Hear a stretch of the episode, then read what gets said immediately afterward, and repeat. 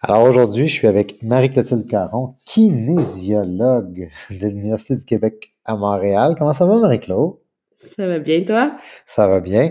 Fait aujourd'hui, on t'a fait venir parce que tu voulais nous parler des champignons et du microbiome. Alors, explique-nous ce qui te passionne par rapport aux champignons. Excusez, messieurs, dames, c'est l'émotion.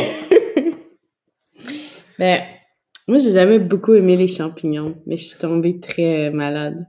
Puis on m'a dit que les champignons étaient bons pour le système immunitaire.